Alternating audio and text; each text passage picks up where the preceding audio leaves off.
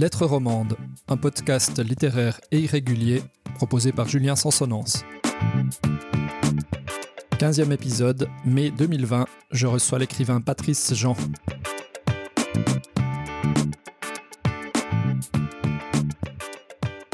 Patrice Jean, bonjour, merci d'avoir accepté notre invitation à ce podcast littéraire. Vous êtes né à Nantes, vous êtes âgé d'une cinquantaine d'années, vous êtes professeur de français dans un lycée de Loire-Atlantique. À Saint-Nazaire, oui. À Saint-Nazaire. Pour ceux qui connaissent. Et vous êtes entré en littérature euh, de manière assez originale par un recueil de pensées et de, et de paroles du regretté Thierry Roland. C'est assez singulier.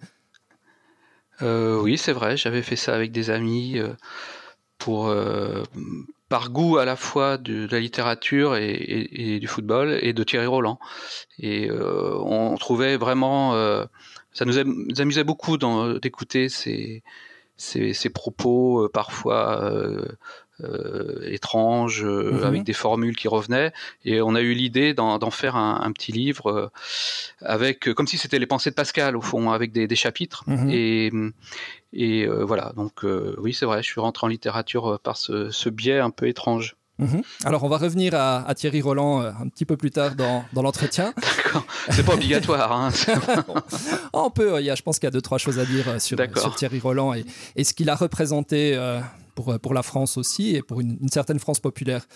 Euh, en 2013, vous publiez la, justement La France de Bernard, peut-être aussi un certain portrait d'une certaine France populaire. Donc on constate chez vous euh, que l'humour et la satire sont présents finalement dès le début, dès votre entrée en littérature. Quelle place laissez-vous à l'humour dans vos textes? Euh, bah, J'ai une euh, théorie qu'on ne partage euh, en généralement pas avec moi, c'est qu'un grand texte doit, euh, une grande œuvre a forcément une, part humoristique. Et je pense que euh, le regard humoristique doit absolument s'y trouver. C'est-à-dire que mm-hmm.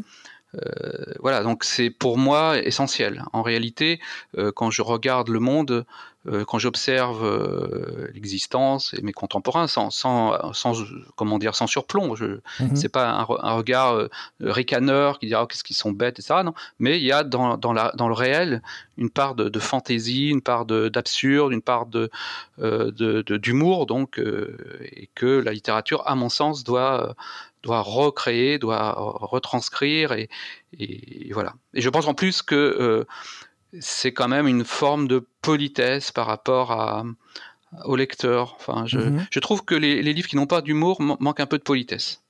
On a reçu il y a, quelques semaines Olivier Molin, euh, que vous connaissez certainement, qui, a, aussi, qui joue beaucoup euh, sur l'humour dans ses textes. C'est un auteur que vous appréciez?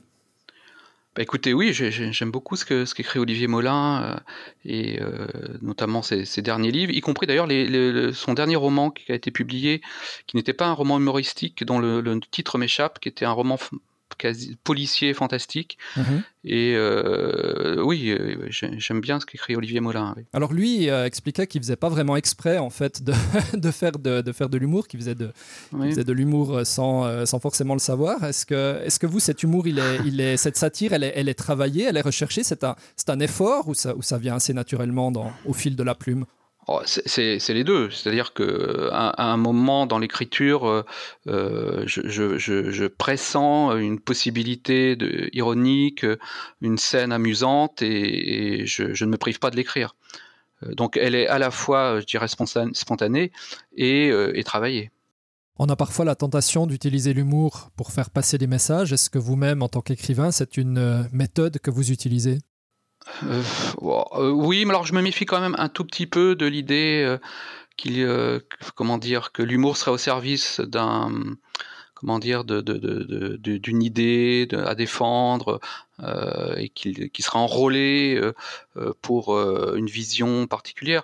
non, je pense que l'humour est une forme de, dévoilement du réel, pour le dire de façon un peu pompeuse, et que voilà, c'est je, vois bien hein, effectivement l'humour qui a pu être euh, utilisé dans notamment justement ce que je pratique beaucoup dans la satire pour euh, pour dénoncer politiquement, etc. Ça, ça m'intéresse pas tant que ça en réalité. Ça a été un moyen aussi de, contourner la censure à l'époque. Oui, bien sûr. Ah oui, euh, pour une époque, mais même aujourd'hui, je crois que on pourrait user d'humour pour contourner une censure idéologique, morale, qui est quand mhm. même assez forte. Mhm. Vous parlez de censure idéologique aujourd'hui, vous allez jusque-là? Bon, C'est peut-être un terme effectivement un peu fort, mais on sent que certains propos sont interdits sont, ou, qu'il y a un risque à les, à les formuler. Donc, mhm. euh, je pense qu'à ce moment-là, l'humour, euh, euh, malgré tout, est plus acceptable qu'un propos direct qui risque d'encourir une convocation chez le juge ou je ne sais quoi. Alors votre roman, donc La France de Bernard et les, et les, suivants ont été publiés aux éditions Rue Fromentin à Paris. Euh, parlez-nous un petit peu de cette euh, maison d'édition. C'est vrai que, en tout cas ici en Suisse, c'est une maison euh, assez peu connue a priori. Bah écoutez, c'est une maison d'édition qui a été créée il y a une dizaine d'années par Jean-Pierre Montal et Marie David, qui, sont, qui, dans la vie, est, enfin, comment dire, c'est un couple, mhm. et qui avait pour but de de comment dire de bah, de publier ce qu'ils aimaient lire alors à la fois peut-être de, des romanciers américains, mais euh, liés aussi avec une tradition française. Euh, je crois qu'un de leurs premiers textes qu'ils avaient publié de, façon un peu euh, symbolique, c'était Barbet de Révy, hein, je, crois. Mhm. Et donc voilà, donc c'est une toute petite maison d'édition à Paris qui publie cinq ou six livres par an, mais qui malheureusement va sans doute va sans doute arrêter. À cause du coronavirus, comme comme conséquence de cette non, non, non, non, non, absolument pas. Non, non, euh, c'est une décision qui a été prise euh, euh, auparavant parce que il n'y a, pas de problème financier lié à cette. Mhm, mhm. Mais bon, je ne sais pas. Il faudrait que vous leur demandiez exactement, mhm, mais peut-être par une lassitude des milieux journalistiques, éditoriaux, de, essayer, essayer de faire vendre un livre, c'est pas c'est pas facile avec des. Voilà. D'accord. C'est évidemment une mauvaise nouvelle, hein, puisque c'est une maison qui, qui publiait des textes euh, différents, peut-être. Euh, j'ai lu aussi chez eux, je crois que ça s'appelait tu, tu, vas crever comme les autres, c'est ça? Oui, ah, ça c'est un, roman de Denis Chenet. Voilà, exactement. Vous en avez fait la préface d'ailleurs. Oui, oui c'était un, lecteur qui m'avait envoyé ce, ce roman, oui, oui. Et, j'avais vraiment beaucoup aimé et j'en avais parlé donc à Jean-Pierre Montal. Je lui avais euh, transmis le roman et euh, il avait pensé qu'il pouvait être euh, édité, donc j'avais proposé d'écrire une préface. C'est en effet un roman très réussi, très contemporain. Est-ce que vous pouvez parler en deux mots de la trame du livre? Oh, bah Écoutez, c'est un une sorte de roman d'anticipation qui, mhm. qui d'ailleurs n'est pas très éloigné de ce qu'on a vécu avec le coronavirus. Justement, puisque oui, oui, parce que euh, alors je ne sais plus exactement quels sont les motifs, mais en, tous les cas toute la société s'arrête. Et euh, pour euh, il n'y a plus d'hydrocarbures, il n'y a plus d'électricité. Et, et, et, donc les gens sont assez rapidement amenés à, à lutter pour survivre, notamment pour trouver de l'eau, pour trouver à se nourrir et la société policée et civilisée va progressivement euh, s'écrouler. Et on suit un mhm. personnage qui, lui, essaye de, survivre et qui, euh, finalement, comme le dit le titre, hein, tu, tu, crèveras comme les autres, je crois, finit par mourir à la fin. Mhm, mhm, Mais euh, c'est un, un, roman que j'avais trouvé très puissant.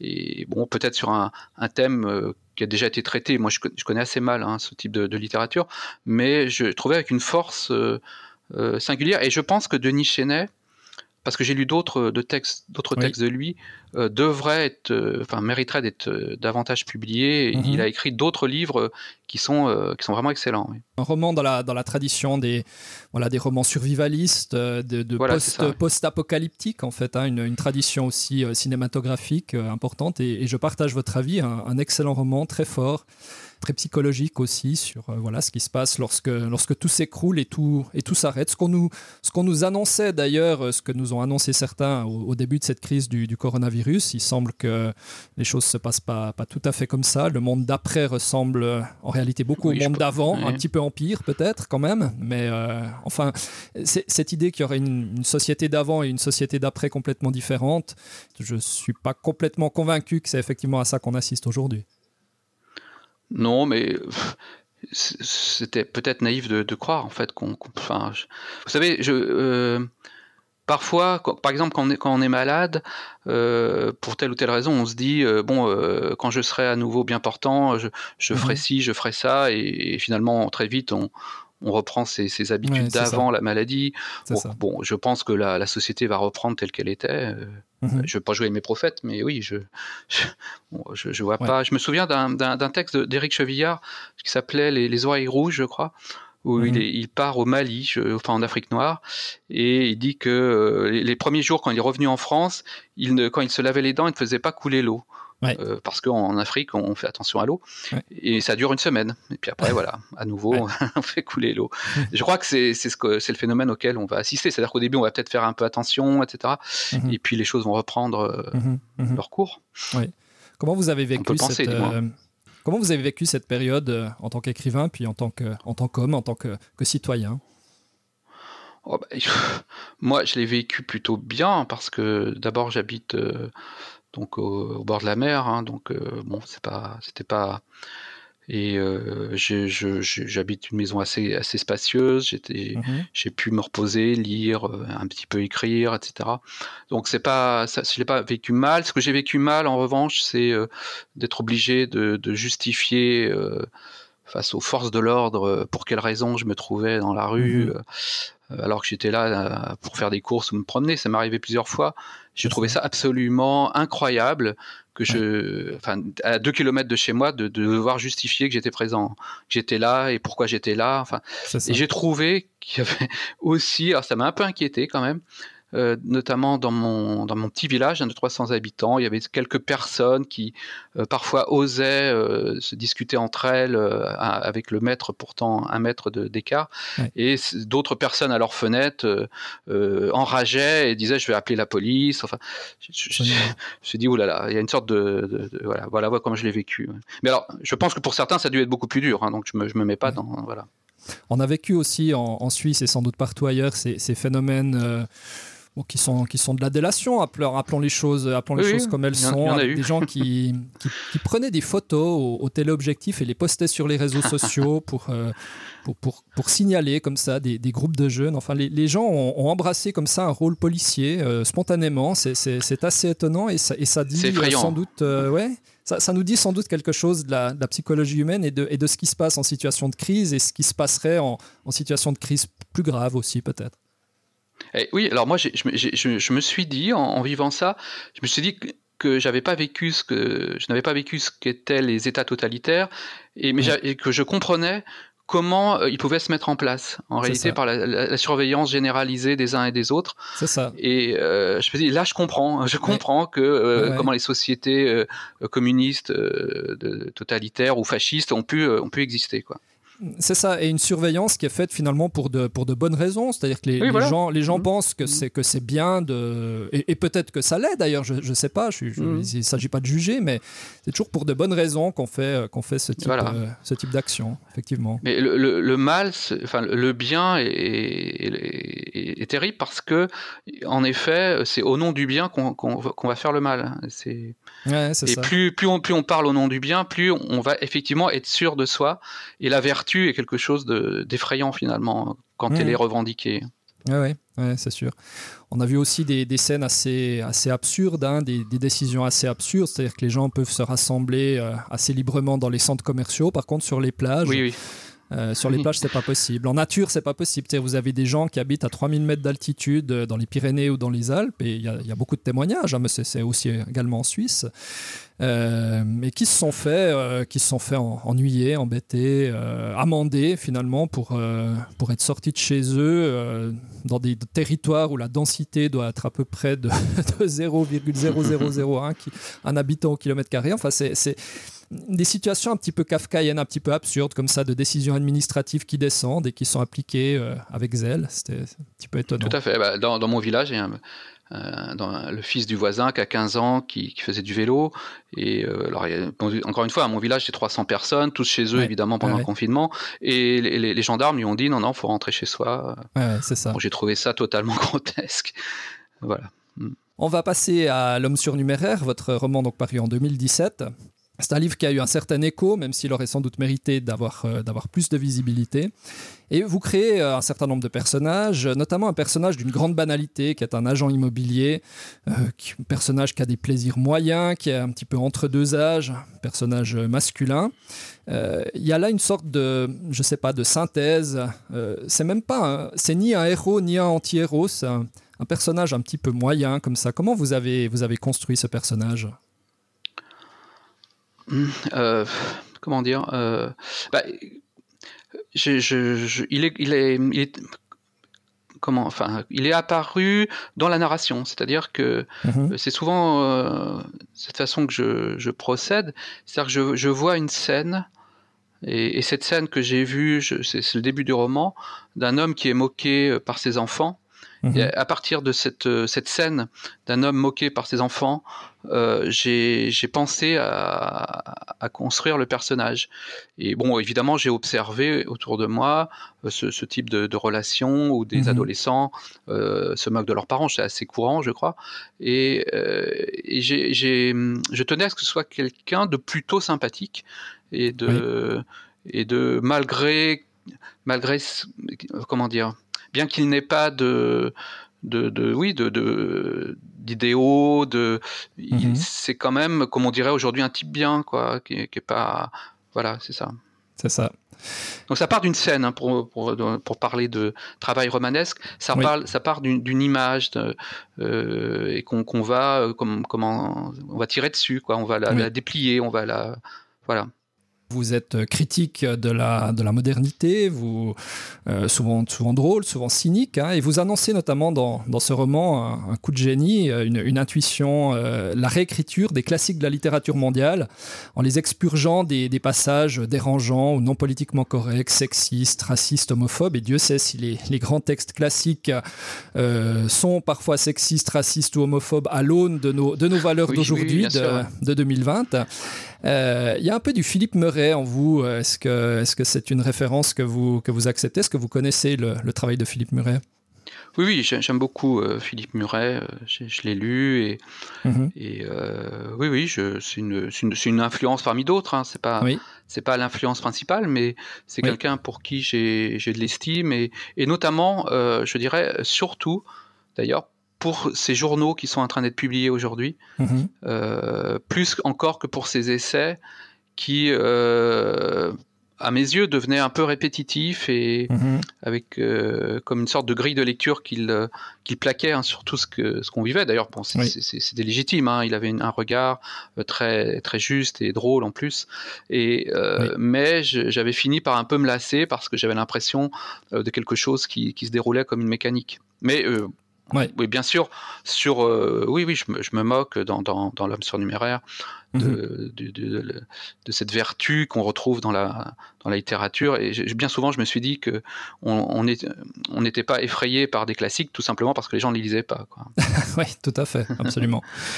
euh, on pense aussi à Michel Houellebecq, évidemment. Je ne suis pas le premier à à vous, à vous rapprocher de, de Michel Houellebecq. Qu'est-ce que, qu'est-ce que vous pensez de, de l'écrivain peut-être de l'homme aussi bon.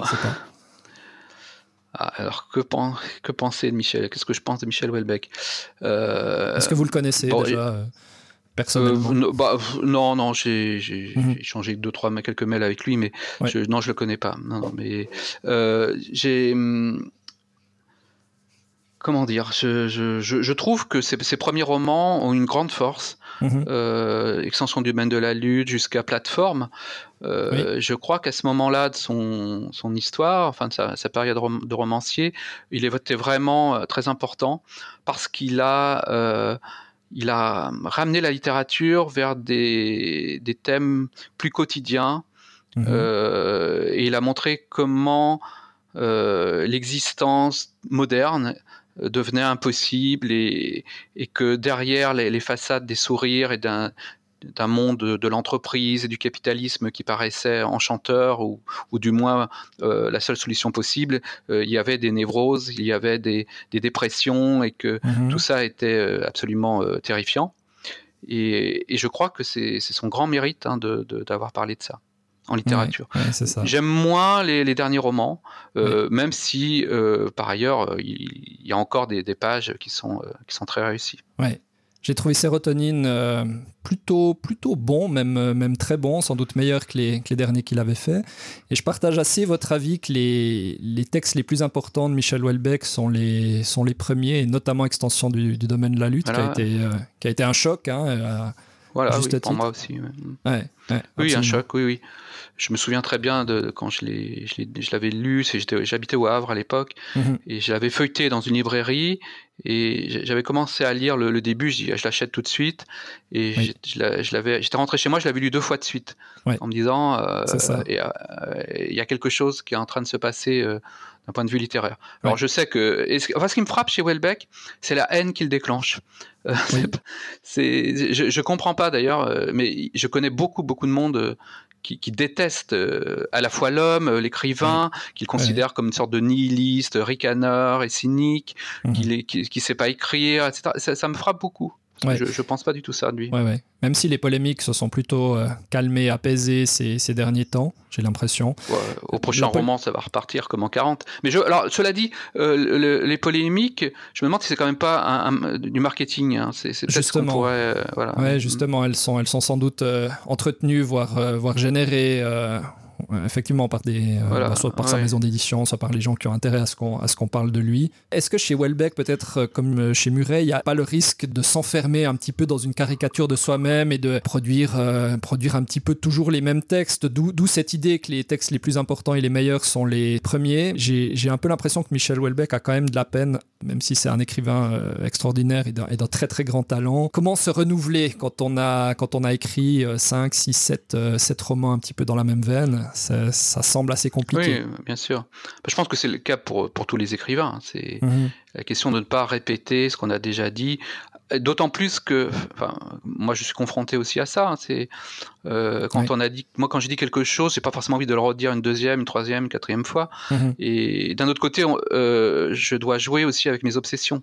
Et, ça. je, je, retourne dans mes obsessions. Hein, euh, et je pense que voilà, c'est on peut pas y échapper. c'est pas finalement c'est pas nous qui choisissons nos thèmes, enfin pas complètement, il y a quelque chose de plus fort que nous qui, les choisit à notre place presque.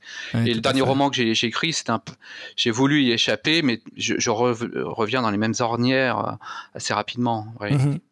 Alors on va parler de, Tour d'Ivoire, euh, publié en, 2019. Et là, peut-être qu'une de vos, de vos obsessions, en tout cas c'est une, thématique qui revient, c'est euh, toute cette réflexion sur qu'est-ce que la littérature, quelle est la singularité euh, de la, de la littérature. On sent que c'est quelque chose qui vous intéresse. Ah oui, oui. Alors voilà une de mes obsessions. Qu'est-ce que la littérature, comme comme disait mhm. Sartre, mhm. et, quelle est la place de la littérature aujourd'hui? Les. Je pense pas je ne pense pas qu'on puisse écrire aujourd'hui sans se poser ces questions, mhm. notamment la place de la littérature, euh, pour la raison qu'elle a perdu son magistère, hein, qu'elle n'est plus euh, euh, ce qui donne sens pour la plupart des individus à leur existence. ça n'a jamais été totalement le cas, mais au moins dans, dans, les classes cultivées, chez les, une certaine élite qui, qui, avait des décisions. Par exemple, si on prend le général de Gaulle, c'est quelqu'un qui était nourri de littérature, mhm. qui euh, euh, lisait Peggy, Nietzsche, etc. Et, euh, et ça, ça, ça, comment dire, son rôle en France mhm. n'est pas pensable en dehors de la littérature, je pense. Et c'est absolument pas le cas d'un Macron, par exemple. Euh, il, a, il, a, beau dire qu'il aime euh, la littérature, on sent bien que c'était encore plus vrai peut-être pour Sarkozy, que c'est pas ce qu'il est, et pour Hollande, ce qui, ce qui les motive. Enfin, ils sont motivés par autre chose.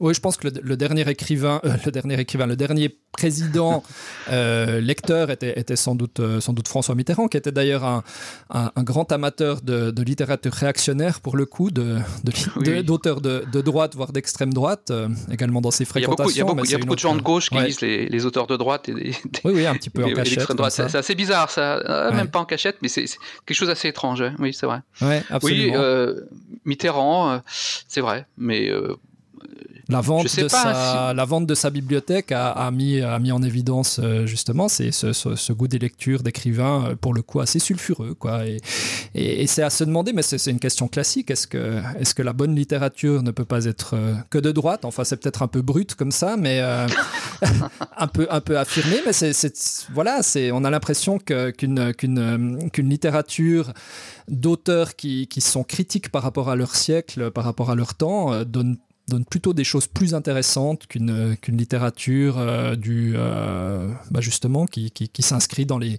dans la, dans la grande idéologie de l'époque. Oui, tout à fait. Là, je partage votre avis. Mhm. Mais alors, effectivement, aujourd'hui, euh, où disons la c'est plutôt la gauche qui domine, enfin les idées progressives, le, champ culturel. Mhm. Euh, je dirais qu'il est pratiquement obligatoire pour un écrivain de, prendre le contre-pied, parce que s'il ne prend pas le contre-pied, mhm. euh, il est dans une sorte de propagande soft euh, des, mhm. idées du jour. et, dans la propagande, c'est ne pas être un écrivain. Donc je, alors, au XVIIIe siècle, en revanche, effectivement, les Lumières avaient encore, je crois, un, pouvoir euh, réactionnaire contre lequel ils pouvaient, euh, pas mhm. réactionnaire. Mmh. rien pour Louis XV et Louis XVI, mais mhm. euh, bon, vous voyez ce que je veux dire, c'est que selon les époques, je pense que que effectivement euh, Voltaire ou Rousseau prenaient des risques personnels, même pour leur propre vie.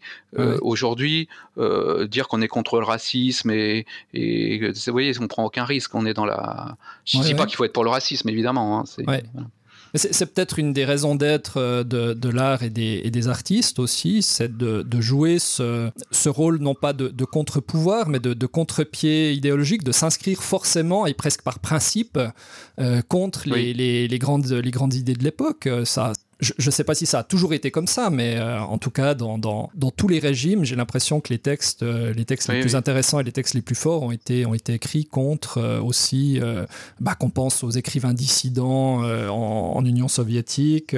Oui, contre, oui, il faut, il faut être contre. Il il faut assumer une part, une part négative mm-hmm. de, et je pense que c'est même pas une pétition enfin c'est pas un principe c'est mm-hmm. je dirais c'est viscéral quoi c'est c'est une sorte de, de, de, de refus, de, d'agacement, de, mhm.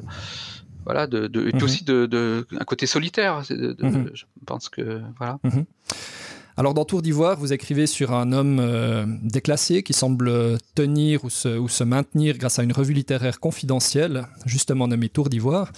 On est un petit peu dans la même veine que, que L'homme surnuméraire. Ces deux livres qui sont finalement assez, assez proches, me semble-t-il, peut-être un peu plus radical que L'homme surnuméraire. Est-ce que, est -ce que vous acceptez cette... Euh, est-ce que c'est un livre plus radical? Oui, je pense, oui, oui, je, je, mhm. pense que euh, d'une part parce que le enfin, il y a un narrateur qui écrit la première personne mhm. et, euh, dans, dans l'homme surnuméraire, je, je, il y a peut-être quelque chose de plus romanesque, si vous voulez, dans l'homme surnuméraire. Mhm. Euh, dans Tour d'Ivoire, c'est un roman, mais cette première personne fait que je pense lorsque l'écrivain emploie la première personne, il a une tendance, peut-être regrettable ou pas, à formuler assez directement ce qu'il pense Mhm. Et euh, bon, même si le, narrateur n'est pas moi, j'ai eu tendance à, lui donner des, et voilà et des, idées qui étaient les miennes. Et puis mhm. euh, oui oui c'est plus radical. J'ai dit les choses peut-être de manière moins détournée. Mhm, alors je vais pas vous demander euh, lequel lequel des deux est le, meilleur. On sait que c'est extrêmement difficile de, juger son œuvre mais lequel lequel de ces deux romans vous, vous préférez d'une certaine manière? c'est difficile. Je, je, tiens aux deux quand même. Mhm. Je pense que dans les deux, j'ai écrit des choses qui me tenaient à cœur et, mhm. et que dans une, sous une forme euh, un peu différente euh, dans les deux cas. Et euh, c'était c'est important pour moi de. Et je pense que, si vous voulez, comme vous le disiez, que Tour d'Ivoire est peut-être plus personnel et plus radical. Et mhm. comme il a été moins, il a eu moins de succès que le, relatif hein, mhm. euh, que l'homme surnuméraire, euh, j'ai une petite tendresse pour lui euh, parce que je sais pas, il a été moins bien accueilli. Je trouvais que c'était injuste. Il a été, il a été moins bien accueilli, effectivement, ou on, a, on en a simplement peut-être oui, un peu moins parlé. Dire, on en a moins parlé. Oui, c'est ça, on en a moins parlé. Oui, c'est-à-dire que comme si euh, j'avais dit tout ce que j'avais à dire dans l'option numéraire et mhm, que dans mhm. Tour d'Ivoire, euh, c'était moins intéressant. Donc, euh, je, je pense pas. Donc, je. Bon, c'est. Mais comme vous, vous, le disiez, c'est difficile de, juger hein, ce qu'on fait. On en parlait un peu avant notre entretien. on sait jamais exactement ce qu'on qu'on a fait. Et après tout, si le lecteur considère que l'homme surnuméraire est plus réussi que Tour d'Ivoire, mhm. je, je, lui laisse son jugement.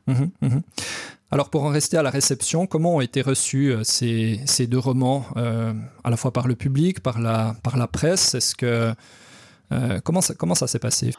Bah écoutez, ils ont été reçus d'abord par la presse. Enfin, il y a eu beaucoup d'enthousiasme, je dois dire. Je, j'étais assez content mhm. euh, pour l'homme surnuméraire. Et euh, dans la presse, on, a quand même beaucoup parlé, mais plutôt la presse d'ailleurs à droite plus qu'à gauche. Euh, ce que je regrette d'ailleurs, parce que encore une fois, je n'écris pas ni pour la droite ou ni pour la gauche. Ce qui n'est pas le cas des lecteurs, si vous voulez. Les, les mhm. lecteurs ne se départagent pas entre des, lecteurs de droite et de gauche. les deux l'ont lu. Ça, c'est intéressant. comment, comment vous le savez ça? Comment vous le savez? Bah, parce que, euh, par exemple, si je vais dans une librairie euh, ou dans des choses comme ça, je vois bien euh, à quel type de lecteur j'ai affaire, ou dans des, voilà, des, choses comme ça, des petites conférences, ou bien dans, dans, dans, dans mes proches. j'ai des, des, des, amis qui sont très à gauche, qui, qui ont adoré les, l'homme surnuméraire, et, et, des amis à droite. Il n'y a pas eu cette espèce de, de, de, de, boycott que la presse de gauche a, a fait sur, mon, sur mes romans. Mmh mmh Boycott Je pense que. Ah, j'exagère, non. Enfin, disons, aucun intérêt, ils y ont. si, il, y a, le, comment dire, il y a le canard enchaîné, je crois. Oui. Il y a euh, une revue qui s'appelle Le 1 euh, de Derek Fotorino qui en a parlé, mhm. euh, mais c'est à peu près tout. Donc Le Monde, l'Obs, je sais pas, enfin, etc. Mhm. n'en ont pas parlé. Donc je trouve ça très très mhm. dommage. Enfin, c'est cette façon de, de considérer que un, roman est de droite ou de gauche. vous voyez, c'est pour ça que tout à l'heure je disais populiste. Mhm. Je, refuse ça. Je, je, pas, je, m'adresse à, à, chaque euh, lecteur et, je ne demande pas sa, mhm. sa, couleur politique, si vous voulez. Avant. Euh, mhm. C'est pas, c'est pas des romans euh, engagés, je pense. Je pense que tout le monde peut les lire sans être d'un. Voilà. Tout le monde peut les lire. Vous êtes professeur de français. Est-ce que vos élèves ont lu vos, vos romans? Bon, je ne crois pas, non. euh, bon, certes, les premiers peut-être, euh, mais euh, non, vous savez, non, non, ils sont, sont toujours un peu intrigués, effectivement, ils savent que j'écris et il y a toujours un moment dans l'année où ils me posent des questions, etc. Mais bon, je j'aime pas trop en parler. Ils, ont, ils ont quel âge? Ah, Ils ont entre 16 et 19 ans, 20 ans par là. Mhm. C'est des, des, mhm. lycéens et des BTS, donc D'accord. après leur, leur âge. Ouais. Et euh, vous savez, euh, pour, pour, souvent pour les élèves, euh, ils auraient Nietzsche ou, Baudelaire face à eux, ça, les, ça leur ferait moins d'effet que s'ils avaient Mbappé ou, Neymar. Hein. Donc,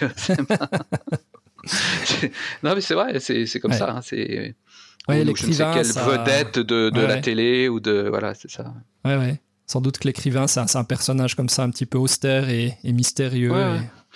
Ça les intrigue quand même, hein, je, je, vois bien. Ils, sont, ils, sont, ah ouais, ils sont très, très intrigués souvent, ils, mais ils osent pas, ils sont un peu timides. Euh, et comme je, je rentre pas dans ce jeu-là, euh, oui. j'en parle jamais en fait. Sauf si vraiment ils me posent des questions, je me dis bon, si vous voulez, on prend une demi-heure, on en parle, on en parlera plus après. Voilà.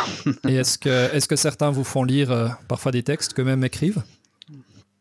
Ça arrive, ça arrive, oui, oui, oui. Ou alors d'autres collègues qui me disent, euh, voilà, j'ai un, un, jeune là, dans, un jeune élève qui veut devenir écrivain. Euh, mhm. Est-ce que tu peux lui parler? Alors je le fais mhm. et je, je, donne quelques conseils, euh, voilà. D'accord.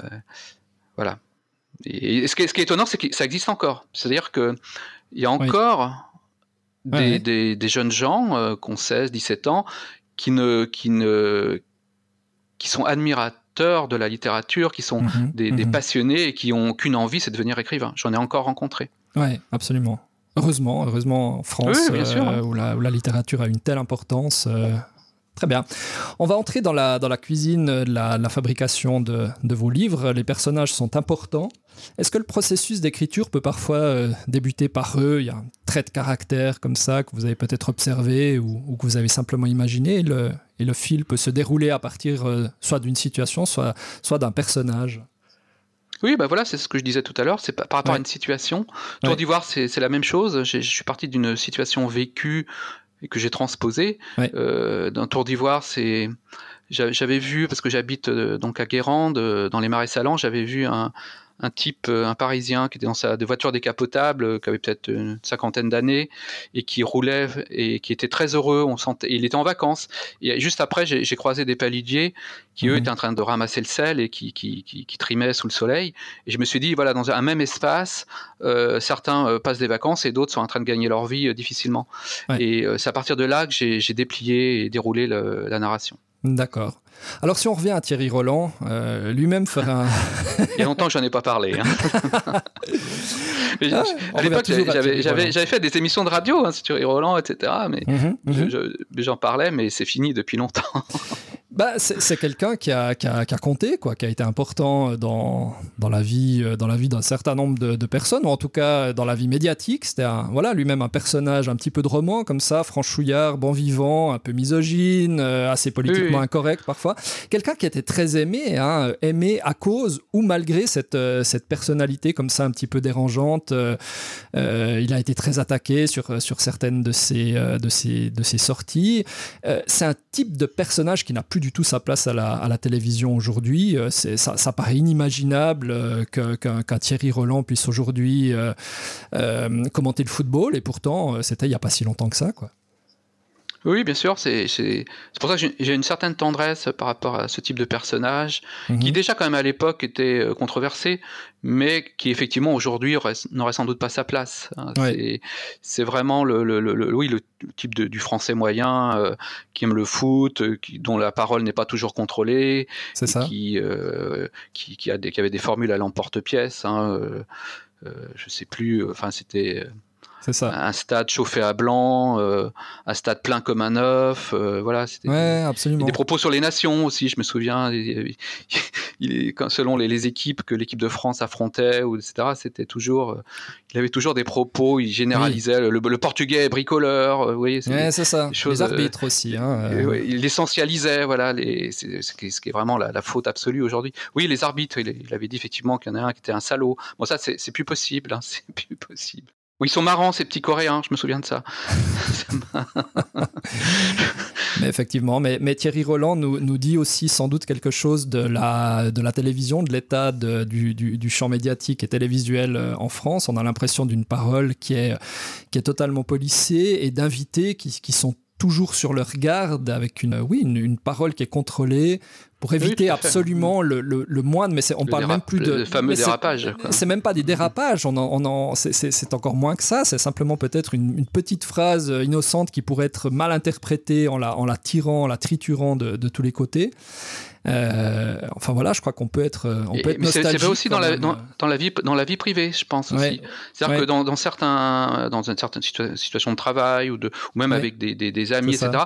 Et parfois, on est obligé de dire, mais attendez, je, je plaisante. Euh, je, vous voyez, et, ça, et ça, c'est extrêmement pesant qu'on soit toujours obligé de dire attention, ironie, attention, je, je, je, suis dans un deuxième ou troisième degré, ne vous inquiétez pas. C'est ça. Et ça, on l'a, on l'a pas toujours connu. Euh, bon, j'ai 40 ans, mais j'ai quand même souvenir de, de contextes et de situations où la, où la parole était quand même un petit peu plus libre et où le, le, ton décalé passait mieux. Aujourd'hui, effectivement, vous le dites, et c'est aussi le cas en Suisse, on, on, fait un peu plus attention quand même, surtout en milieu professionnel. Alors là, les, les, les blagues sont, sont vraiment euh, ah, devant la machine à café. Il faut, faut commencer à faire, à faire un petit peu attention. Bah, attention, mais ce qu'on est en train de dire là, je suis certain que euh, si euh, certaines personnes écoutent enfin, votre émission, enfin, mhm. euh, vont dire regardez, les racistes ne sont plus contents parce qu'ils n'ont plus le droit d'être racistes. Ça, va, devenir ça. C'est ça. Ils dire, oh, les, les, beaufs ne peuvent plus être des beaufs, donc c'est dur pour eux, mais heureusement qu'on est là, etc. Ouais, absolument, absolument. et, on en revient à ce qu'on disait avant, c'est toujours le bien, hein, c'est toujours. oui, le bien, Le bien. Alors, alors que l'humour, encore une fois, c'est euh, ce que je disais euh, au début, hein, c'est que c'est très important. C'est d'ailleurs une, une, façon de, de marquer une, forme de complicité avec l'autre, euh, dire on, est capable de rire ensemble, c'est très important. Enfin, mmh mmh et, si, et, si, et, si, on doit faire attention euh, à tout, euh, bon évidemment un, un, type raciste qui passerait son temps à, à, à faire des blagues racistes, je, ne le supporterais pas. Vous voyez, mais il faut, il faut quand même avoir l'intelligence de ne pas hurler au, au moindre propos sur, un, sur les nations. voilà.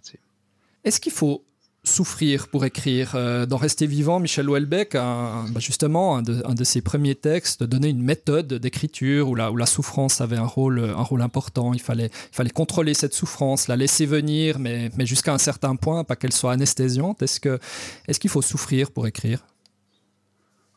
Euh, pour écrire ou, est-ce qu'il faut avoir souffert pour avoir envie d'écrire? Oui, oui, peut-être les deux. Je dirais plutôt la deuxième solution parce que euh, c'est, je pense qu'en effet, euh, si on regarde les, la plupart des écrivains qui comptent, il y a toujours quelque chose dans leur vie qui, qui ne va mhm. pas, ou qui, mhm. n'est mhm. pas quelque chose. je, je, ne vois pas quelqu'un qui serait heureux de vivre dans la société dans laquelle on est, euh, qui, qui, qui n'aurait aucun problème et qui aurait envie d'écrire. Enfin, je, je pense que ça, ça part toujours d'un état, euh, sinon de souffrance, du moins d'insatisfaction, euh, de alors, en, pour ce qui concerne l'écriture elle-même, au moment où on écrit, mhm. euh, ça, je pense que ça dépend des. moi, je, quand j'écris, il y a des moments où, où j'ai vraiment du plaisir et, d'autres moments où euh, je, je, souffre un peu parce que je, n'arrive pas à dire exactement ce que je veux dire. Mhm. Et ça, c'est une souffrance. Pourtant, il y a un certain nombre de livres qui sont, qui sont publiés, qui rencontrent euh, un grand succès d'ailleurs. Les feel books euh, feel Good Book, donc euh, les, les, livres qui sont supposés vous faire du bien. C'est quelque chose qui, qui vous parle ça Bah non, parce que moi je pense qu'un livre doit faire du mal, donc euh, il doit vraiment, il doit même agresser le lecteur. Il doit le, le, je sais plus, je crois que c'est Suran qui disait si, si on lit pas pour ne pour, pour, pour ne pas se faire du mal, c'est pas la peine de lire quoi. Mhm. Je pense mhm. vraiment. Si on lit pour se faire du bien, bah autant aller jouer au boule, hein. c'est pas la peine. Hein. Ou jouer au ping-pong, qui sont des, des activités qui, qui, vous procurent un certain plaisir, et ce sera mieux que la lecture. D'où cette idée que le que le livre, euh, que le livre doit bousculer son monde et, déranger un peu son lecteur. Voilà, un petit peu quand même. Je je dis pas qu'il faut, euh, mais euh, il y a des livres qu'on quitte en étant plus triste qu'au moment où on l'a pris, si j'ose dire, et mais qui nous marque et qui, qui nous change, qui nous mhm. modifie, qui, mhm. un, livre qui veut faire du bien. De toute façon, un livre qui veut faire du bien, ça peut être que des clichés. Et je mhm. pense que la littérature, c'est l'anti-cliché quand on écrit on, dans la phrase, on doit supprimer tous les clichés. Et également, donc, quand on, également de, pour les clichés des personnages, les clichés de l'existence. Et j'ai le regret de dire que la vie n'est pas drôle. Mhm. Mhm. Elle est tragique. Donc voilà, c'est une donnée de base qu'on n'a même pas, voilà, qui, mhm. qu'on ne doit pas effacer.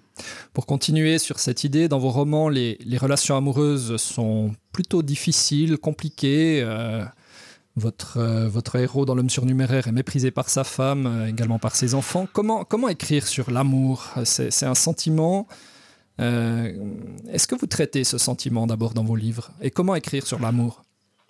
Il me semble que je le traite un, peu avec tous les, problèmes qu'il pose, avec cette espèce de montagne russe qu'il qui, qui, y a ce sentiment-là et, mhm. notamment le désamour, effectivement, ou, l'absence d'amour, ou le, ou mhm. l'impossibilité d'être aimé, euh, enfin, toutes les toutes les, formes hein, qui sont liées euh, au sentiment amoureux.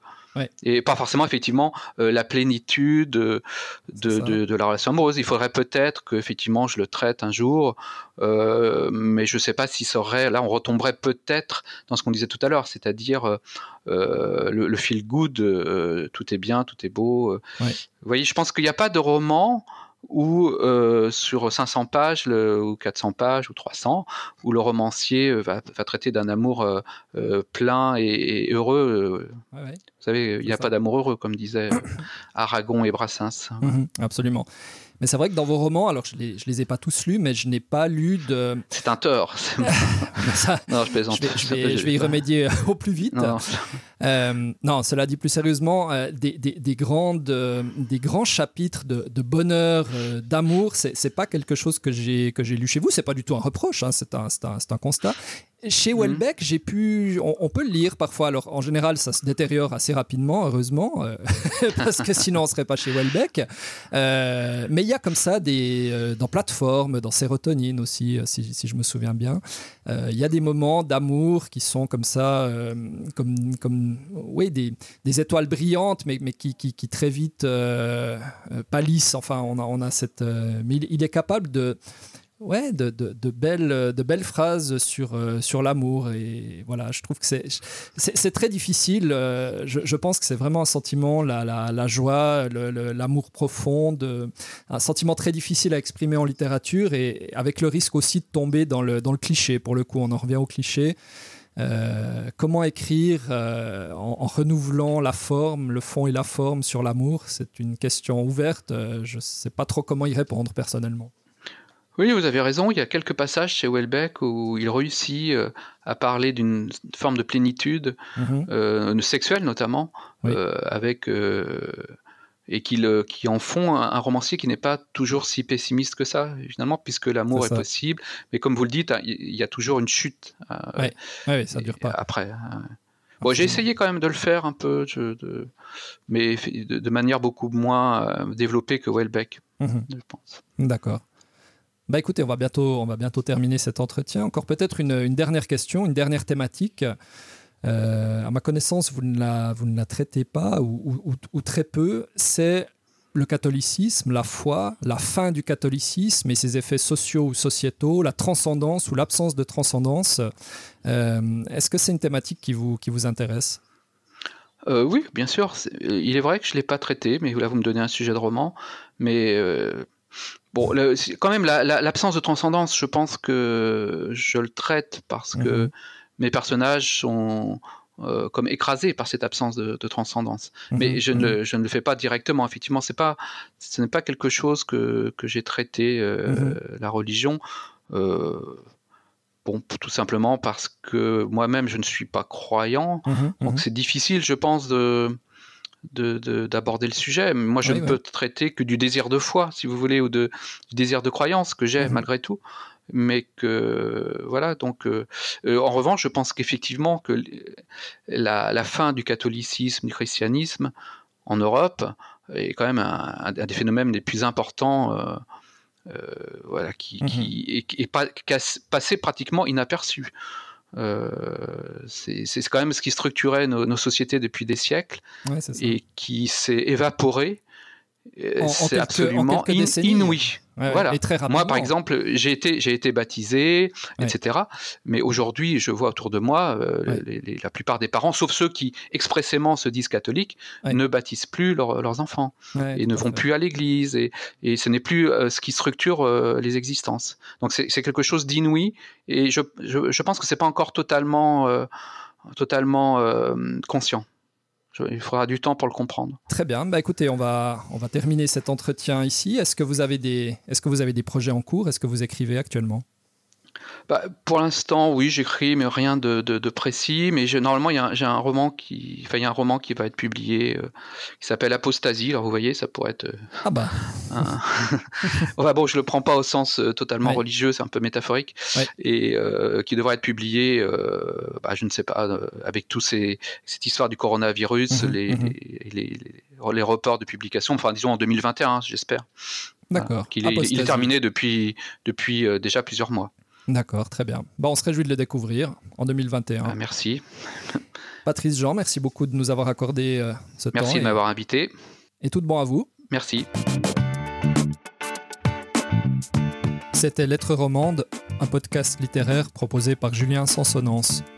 Abonnez-vous sur iTunes, Google Podcast ou votre application préférée et retrouvez les anciens épisodes sur lettres-romande.ch.